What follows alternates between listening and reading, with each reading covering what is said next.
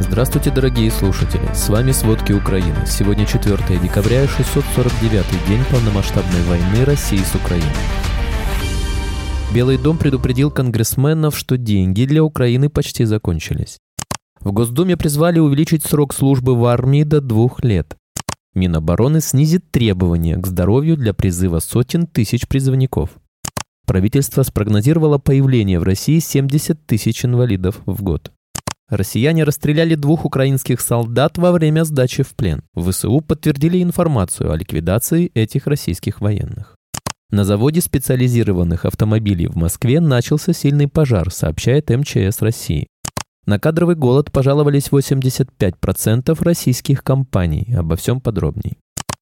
Конгресс США никак не может рассмотреть пакет помощи Украине на Новый год, который по размеру сопоставим с суммой, которую Вашингтон уже выделил Киеву. Между тем, без новых ассигнований Пентагон вскоре перестанет посылать технику в Украину и финансировать ее замещение на своих складах. Выделенные ранее деньги практически исчерпаны, предупредила директор по бюджету Белого дома Шаланда Янг в письме спикеру Палаты представителей Майклу Джонсону и другим лидерам Конгресса. Хочу внести ясность, без действий Конгресса к концу года у нас закончатся ресурсы для закупки оружия и техники для Украины и их предоставления из американских военных запасов. Нет волшебного горшка мешка с деньгами, которые можно было бы использовать после этого момента. У нас закончились деньги и почти закончилось время. Пентагон потратил 97% из выделенных к середине ноября 62,3 миллиарда долларов, тогда как Госдепартамент израсходовал все 4,7 миллиарда долларов, ассигнованных на обеспечение безопасности и размеры последних поставок уже сократились, говорится в письме.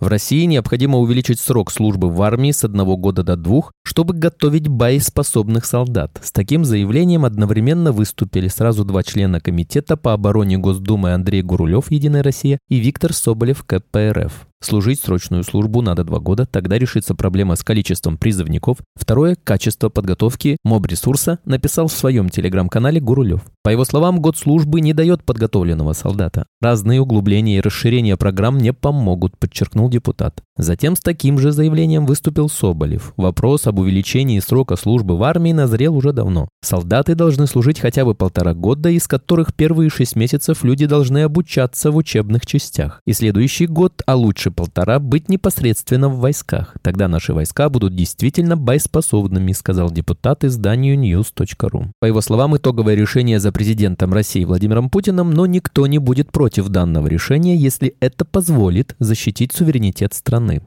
Министерство обороны России предложило изменить требования к состоянию здоровья тех, кого призывают на военную службу или кто заключает контракты на службу в армии. Эти изменения хотят внести в положение о военно-врачебной экспертизе, где указан список заболеваний, влияющих на годность к военной службе. Однако детали новых требований не раскрываются. В сентябре генерал-лейтенант Виктор Соболев из Комитета Госдумы по обороне предложил сократить список болезней, при которых нельзя служить в армии, намекая на такие болезни, как плоскостопия и ряд других заболеваний, которые, по его мнению, совершенно не вредят исполнению служебных обязанностей. 1 декабря президент России Владимир Путин подписал указ об увеличении штатной численности вооруженных сил России до 2,209 миллиона человек. Согласно документу, который размещен на сайте Кремля, численность непосредственно военнослужащих должна вырасти до 1,32 миллиона человек. Это на 170 тысяч больше, чем требовал предыдущий аналогичный указ Путина, подписанный в августе 2022 года, за несколько недель до объявления мобилизации.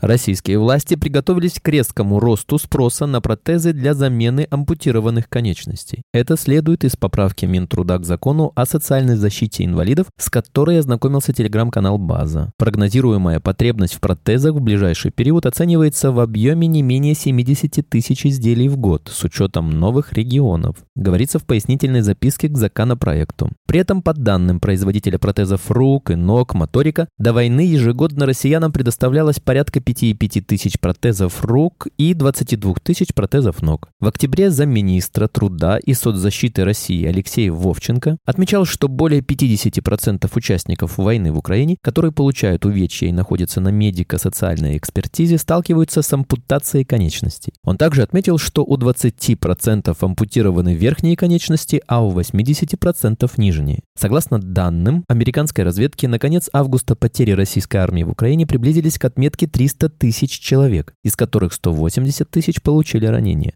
Если 54% из них лишились конечностей, то общее число инвалидов, у которых ампутировали конечности, может достигать 97 тысяч человек. Ранее Минтруда заказала рекордное число бланков справок для установления факта инвалидности.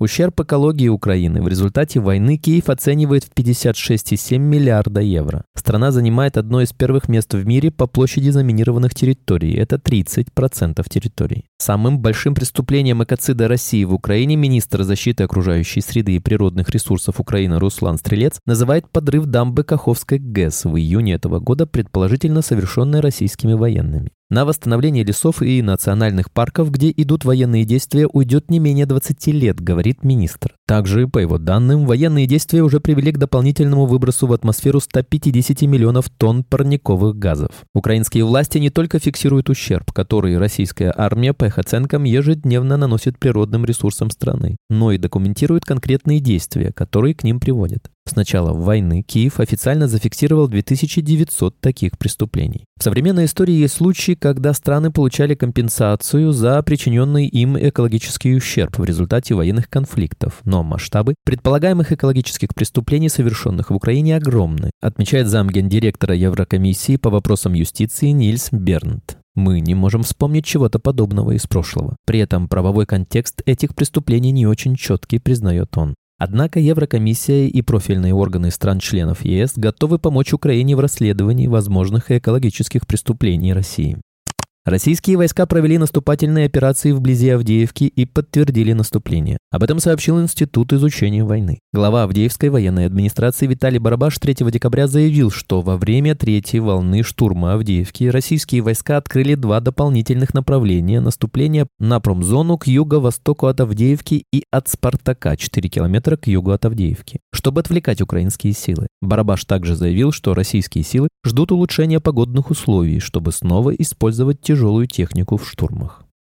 Российские войска утверждают, что в ночь на 4 декабря в Луганске произошел пожар на нефтебазе в результате атаки беспилотников. Об этом сообщило издание РИА Новости со ссылкой на администрацию Луганской области. Незадолго перед пожаром в городе были слышны звуки работы ПВО и звук двигателя ударного БПЛА. Утверждается, что в настоящее время пожар потушили, а пострадавших не сообщается. Из-за больших потерь на южном направлении россияне заставляют бюджетников сдавать кровь на нужды ВС России. При этом обещают дополнительные выплаты, но по факту выплат нет. На оккупированные земли россияне отправляют гематологов из России, поскольку местные отказываются работать. В результате вчерашнего обстрела Херсона погибло два человека и семеро получили ранения. Россияне ударили по центральному району Херсона с оккупированного левого берега. Попадание пришлось на многоэтажный дом, также повреждены два медицинских учреждения. ВСУ подтвердили информацию о ликвидации российских солдат, которые расстреляли двух безоружных украинских военных, которые сдавались в плен. В то же время в ГУР заявили, что эту информацию надо дополнительно верифицировать. Представитель Объединенного пресс-центра сил обороны Таврического направления Александр Штупун заявил, что факт расстрела украинских военнопленных зафиксирован соответствующими службами. Правоохранители возбудили уголовное дело, продолжается расследование, и затем эти материалы передадут в международные институты, которые занимаются военными преступлениями. Пока неизвестно, какое именно российское подразделение причастно к расстрелу украинских военных. Украинские партизаны пробрались на территорию воинской части, где дислоцируется российская 810-я бригада морской пехоты в Севастополе. Партизаны отметили, что теперь им известно о 3137 россиянах, которые служат в этой бригаде. По данным ОТЕШ, подавляющее большинство составляют мобилизованные и контрактники и водители. Напомним, 21 ноября ВСУ нанесли удар по скоплению личного состава 810-й отдельной гвардейской бригады морской пехоты Черноморского флота России. В концертном зале собрали российских военных, чтобы отпраздновать День артиллерии России. Впоследствии в ВСУ официально подтвердили успешную атаку. В ночь на 4 декабря на заводе специализированных автомобилей в Москве начался сильный пожар, сообщает МЧС России и Телеграм Астра. Горит производственно-складское помещение на площади 2000 квадратных метров. На месте пожара работают более 150 пожарных и 50 единиц техники. Информации о пострадавших нет. За последний год с кадровым голодом столкнулись 85% российских компаний. Не заметили проблем с персоналом только 11%. 10% организаций, а еще 4% затруднились ответить. Такие результаты исследования Superjob публикует РБК. По данным портала для поиска работы, за год работодатели разместили на 57% больше вакансий, в то время как резюме работников стало меньше на 2%. В итоге конкурс на вакансию снизился сразу на треть, 34%, а подбор персонала значительно усложнился. Самыми дефицитными на рынке труда оказались квалифицированные рабочие, водители грузовых автомобилей, машинисты спецтранспорта, разнорабочие и инженеры. Наиболее активно ищут новых сотрудников промышленные предприятия. За год они увеличили число размещенных вакансий более чем в 2,2 раза на 122%. Самый высокий спрос на персонал предъявляют производство промышленного оборудования, металлических изделий и заготовок, машиностроение и станкостроение, металлургия, а также пищевая промышленность. Спасибо, это были все главные новости о войне России с Украиной к этому часу. Помните, правда существует, а мы стараемся сделать ее доступной. Если вам нравится то, что мы делаем, пожалуйста, поделитесь этим подкастом с друзьями в России. Также, если вы хотели бы помочь нам делать материалы еще более качественными, пожалуйста, оставляйте фидбэк. Это очень важно для нас и для распространения правдивой информации. До встречи.